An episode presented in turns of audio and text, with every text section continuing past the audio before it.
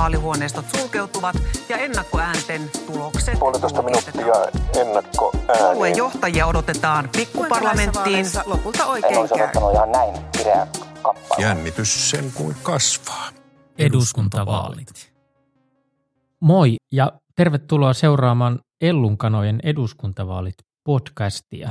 Minun nimi on Olli-Pekka Koljonen ja seuranani minulla on täällä Ellunkanoilta Tuomas Nurmela. Terve, terve. Eduskuntavaalit. No vastahan meillä oli aluevaalit, ensimmäiset aluevaalit. Miksi ihmeessä me jo puhutaan seuraavista vaaleista, kun edellisistä on ihan viikko aikaa? Kyllä se johtuu siitä, että eduskuntavaaliralli alkaa heti, tai oikeastaan se kyllä alkoi, alkoi jo pikkasen ennen vaalia ja heti silloin vaaliiltana. No näin se taitaa olla. Puolueelle ei hirveästi anneta armoa näissä politiikan kalentereissa tässä ajassa, koska 24 on sitten jo presidentinvaalit, mutta ei mennä siihen. Eduskuntavaalipodcast. Miksi meillä tämä on?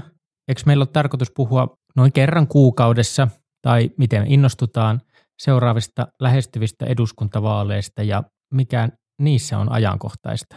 Niin, mitä niistä vaaleista oikeastaan pitää, pitää tietää ja, ja me yritetään sitten pikkasen kurkistaa sen päivän politiikan taakse ilmiöihin ja, ja miksi kaikki liittyy kaikkeen, koska on siinä aina syynsä, minkä takia siellä säätytalon portailla tai, tai Smolnassa neuvotteluja ollaan pitämässä, että ei, ei puolueet sieltä aivan, aivan niin kuin tyhjästä niihin, niihin tilanteisiin pöllähdä.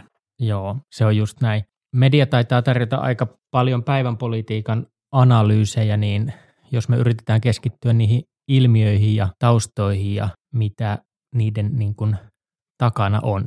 Näin, näin on. No, ketäs OP tai keiden kannattaisi alkaa seuraamaan, kuuntelemaan tätä meidän podcastia?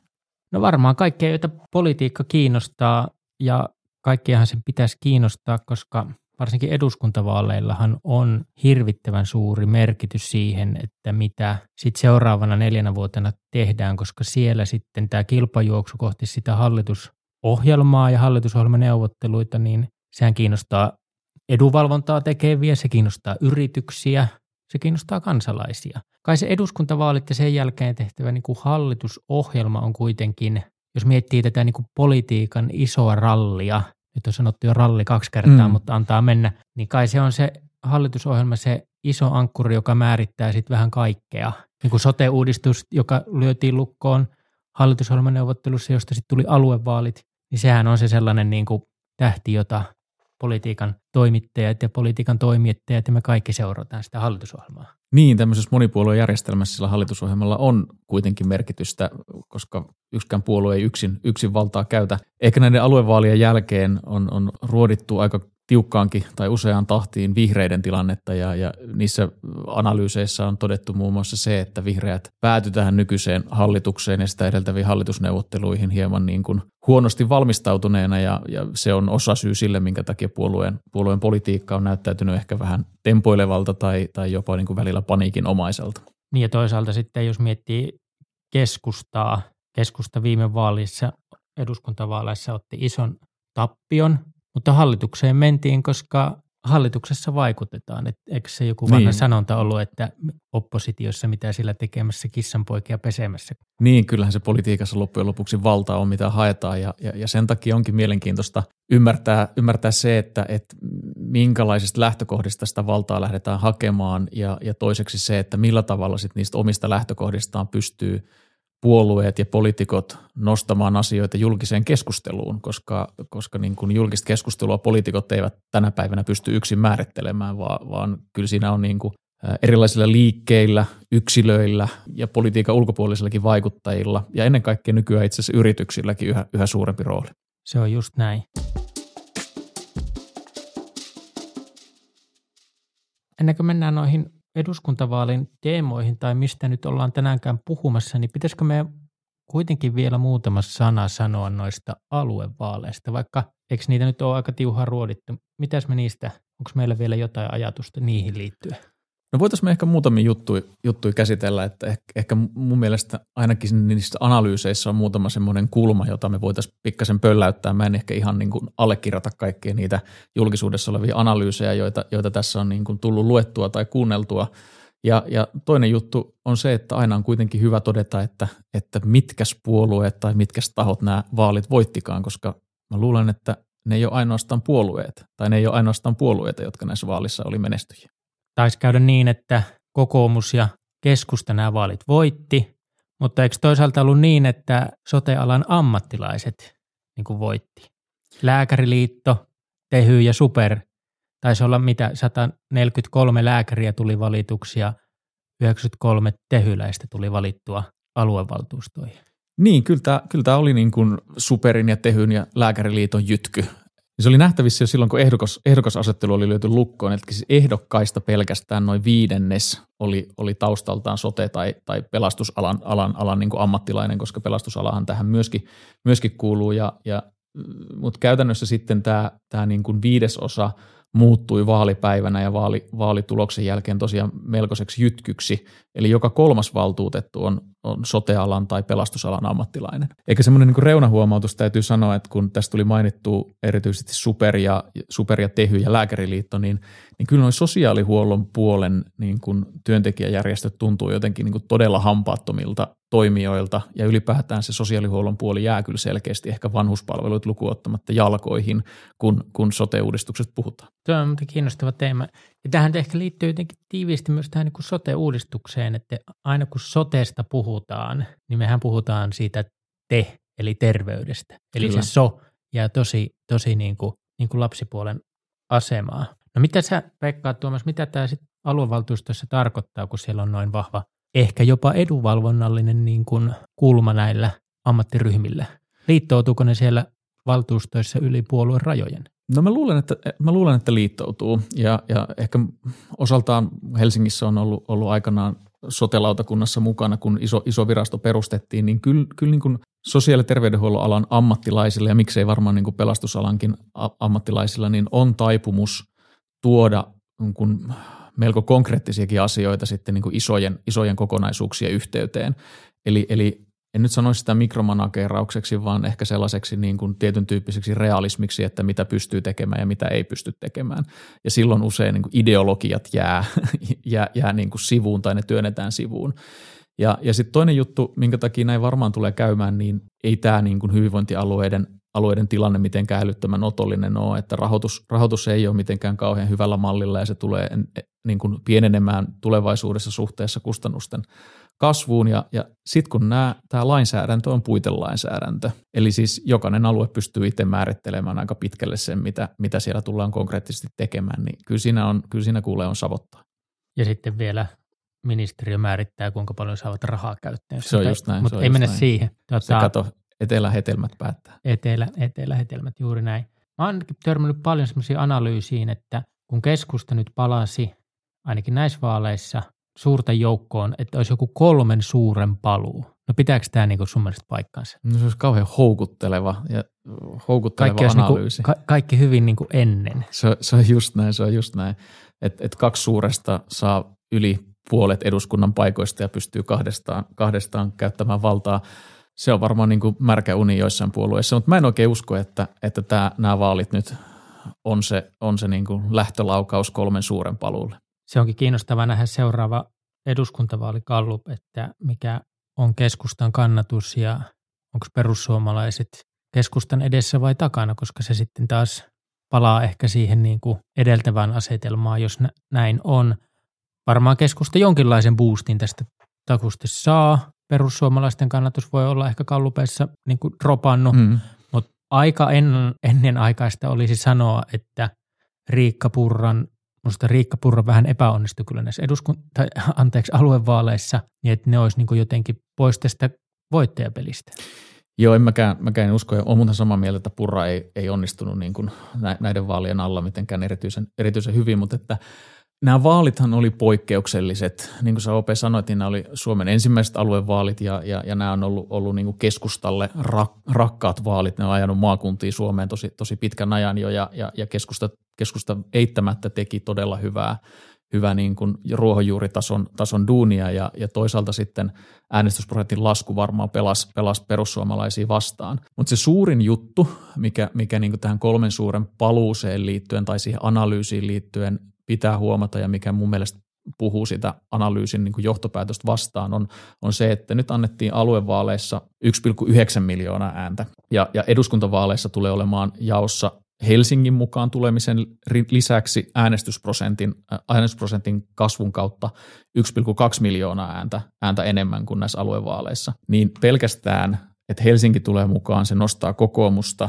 ää, ja nostaa vihreitä, niin se kyllä tulee sitten omalta osaltaan muun muassa laskemaan keskustaa. Ja, ja, ja voi, voidaan myös o, niin odottaa, että perussuomalaisten kannatus tulee tuolta jonkun verran nousemaan, koska jos otetaan sitten ne pienpuolueet, tämä niin Ano Turtiaisen porukka, tämmöinen Gu Anon jengi, niin, niin jos niiden ääniosuus aluevaaleissa olisi mennyt perussuomalaisen, niin perussuomalaiset olisi ollut jo lähempänä 13 prosenttia.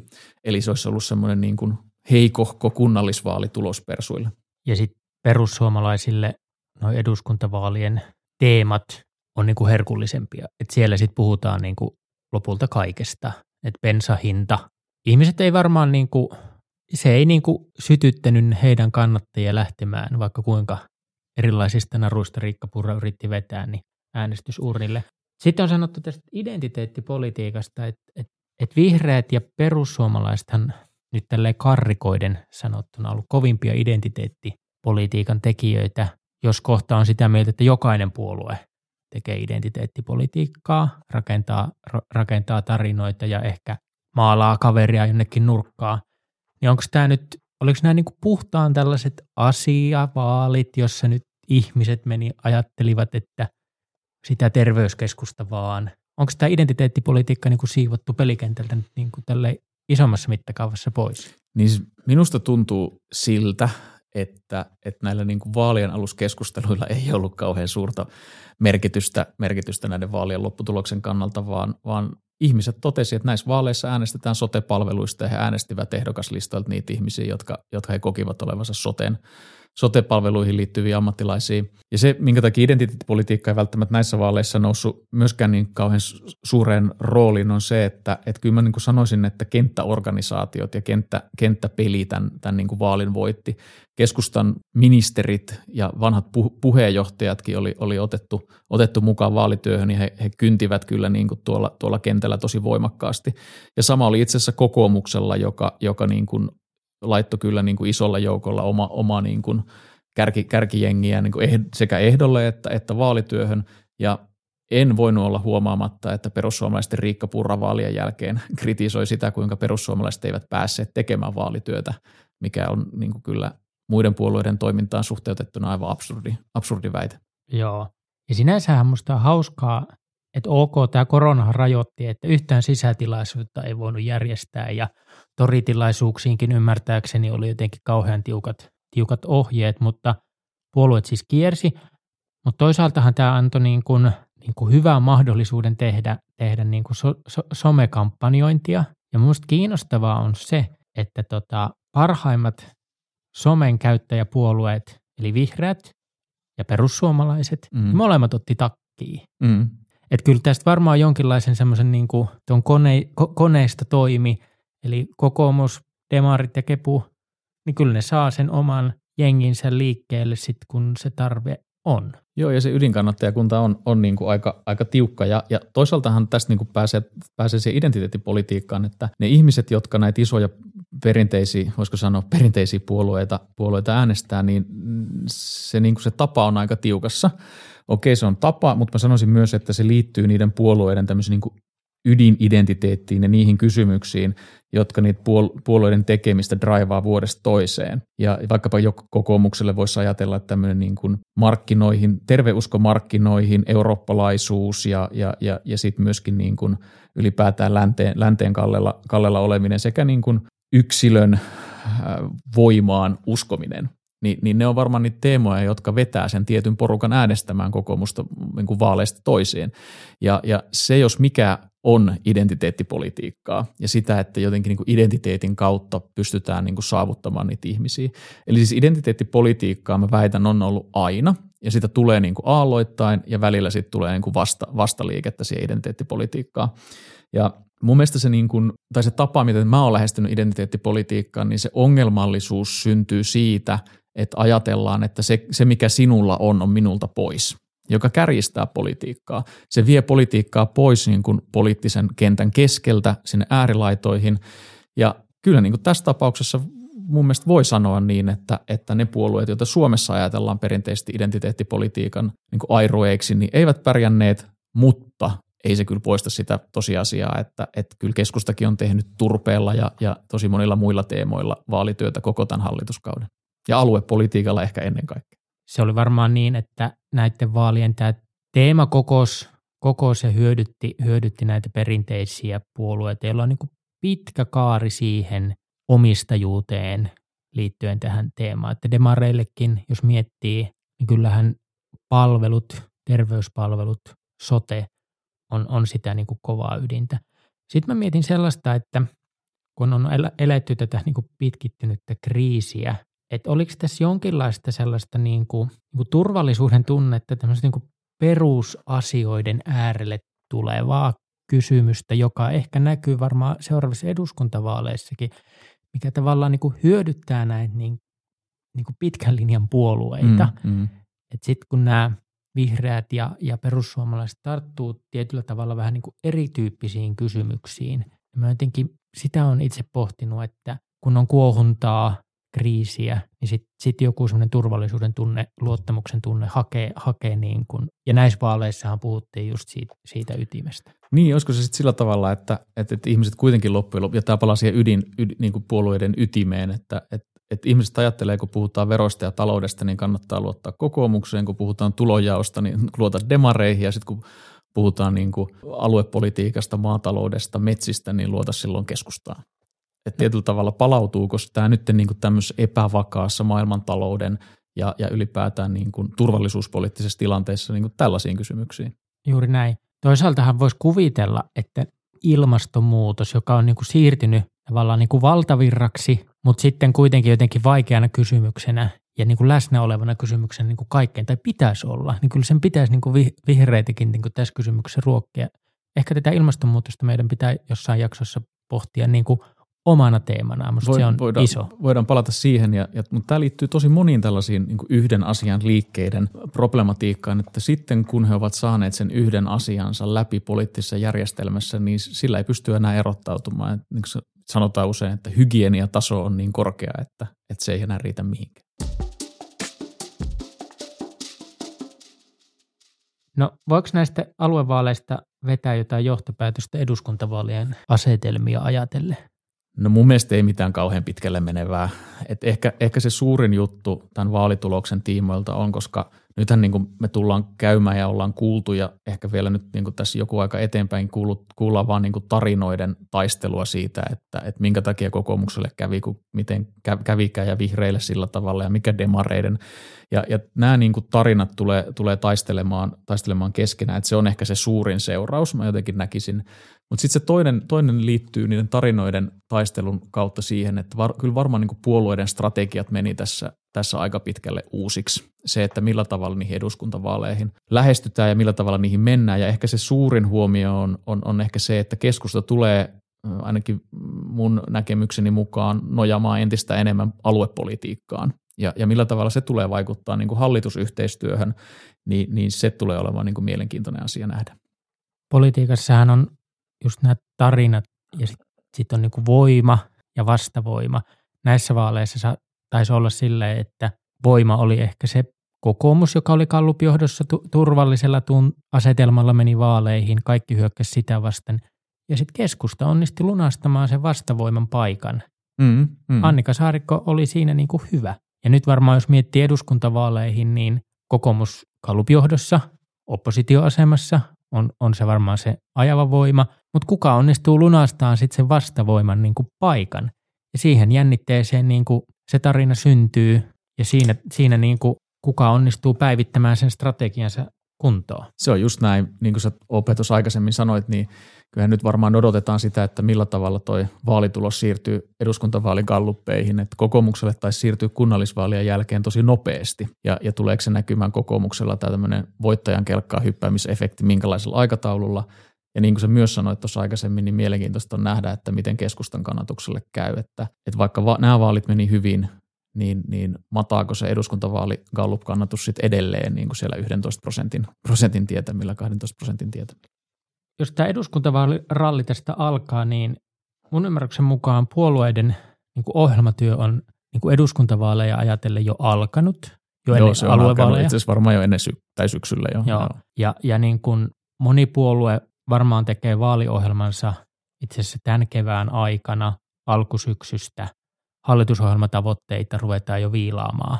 Että on aika kova tämä syke tässä politiikassa. Niin kyllä se kilpajuoksu kohti seuraava, seuraavaa hallitusohjelmaa on, on, jo, on jo alkanut tai alkaa viimeistään nyt. Ja mä luulen, että tosi monet tahot Suomessa ei niinku ymmärrä sitä, että kuinka pitkäjänteisesti puolueet niin pääsääntöisesti tekee tätä valmistelutyötä ja, ja kuinka myöhään sitten ollaan, ollaan liikkeellä. Ja se on ehkä semmoinen tyypillinen asia, mitä, mitä niin kuin erityisesti yritykset ei ymmärrä, että politiikka on ensin kauhean hidasta, kunnes se sitten ne asiat valahtaakin supernopeasti, supernopeasti eteenpäin ja, ja, ja sehän taitaa osittain johtua siitä, että ne valmisteluprosessit on pitkiä ja sitten kun se asia tulee päätettäväksi, niin joko se on, joko se on niin kuin riski tai mahdollisuus ja riskit halutaan mahdollisimman nopeasti pois ja mahdollisuuksille halutaan mahdollisimman paljon julkisuutta. Jos ajatellaan nyt seuraavia vaaleja ja niin kuin isoja teemoja, musta tuntuu, että tämä talouspolitiikan paluu ja jännite sen ympärillä tulee varmaan olemaan se ehkä isoin kysymys. Sitten tämä ulkopoliittinen kuohunta, NATO-kortti viuhuu aivan varmasti seuraavissa eduskuntavaaleissa. Näin mä, mä, mä uskon kanssa. Se on super, super kiinnostava. Mitäs muita isoja teemoja, kokonaisuuksia No se on, se, on, se on hyvä kysymys. Niin no asioita varmaan on monia ja, ja tietysti sillä vaaleihin niin pitkä aika, että ei kannata lähteä ennustamaan mitään, vaan enemmän niin kuin pohtii, että mitkä on niitä todennäköisimpiä juttuja. Ja kyllä mä näen, että toi talouspolitiikka on, on sellainen, joka tulee nousemaan keskeiseen asemaan. Ja siihen on kaksi syytä. Tämä elvytys, mitä, mitä niin kuin varsinkin länsimaissa ja, ja myöskin tuolla niin kuin Aasian suunnalla on käytetty, niin se on puskenut tätä taloutta tosi voimakkaasti eteenpäin ja inflaatio laukkaa ja keskuspankkien toimia odotetaan. Eli ihmiset ei oikein tiedä sitä, että missä niiden asuntolainan korot tulee olemaan eduskuntavaalien jälkeen tai eduskuntavaalien aikana. Ja toinen juttu on kyllä tämä niin turvallisuuteen liittyvät, liittyvät kysymykset, että kun ilmastonmuutoksen tiimoilta on tehty sellaisia energiapoliittisia päätöksiä, jotka nostaa niin energian hintaa ja samaan aikaan Venäjä käyttää tätä tilannetta härskisti hyväkseen omien niin geopoliittisten etujensa ajamiseksi ja nostaa edelleen energian hintaa, niin kyllä sekin palautuu sinne talouspolitiikkaan, eli sinne ihmisten lompakoihin. Ja mä luulen, että se tulee olemaan niin kuin yksi aivan keskeinen, ellei keskeisin teema seuraavissa eduskuntavaaleissa. Onko tämä niinku paluu perusasioiden äärelle ja paluu, paluu lompakolle? Tämähän on Niin, aika siis niinku isoja kysymyksiä. Ja meidän tarkoitus onkin näissä jaksoissa nyt kohti eduskuntavaaleja ruotia näitä teemoja ja ilmiöitä. Ja tuota, kaikille kuuntelijoille niin haluaisin sanoa sen, että meille saa laittaa ideoita ihmisistä, ketä, ketä haluatte kuulla, ja teemoista, mistä meidän, meidän pitäisi puhua. Sitä palautetta voi laittaa Ellunkanojen somekanavien kautta tai, tai olla meihin suoraan yhteydessä. niin no faksia ei kannata lähettää, että meidät saa kyllä Instasta ja Twitteristä ja Facebookistakin aina joskus kiinni, niin suoraan vaan palautetta ja kommentteja ja ideoita. Hyvä. Voidaan siltä osin päätellä tämä ensimmäinen jakso. Kiitos, kun kuuntelit tänne asti ja hyppää seuraavalla kerralla mukaan.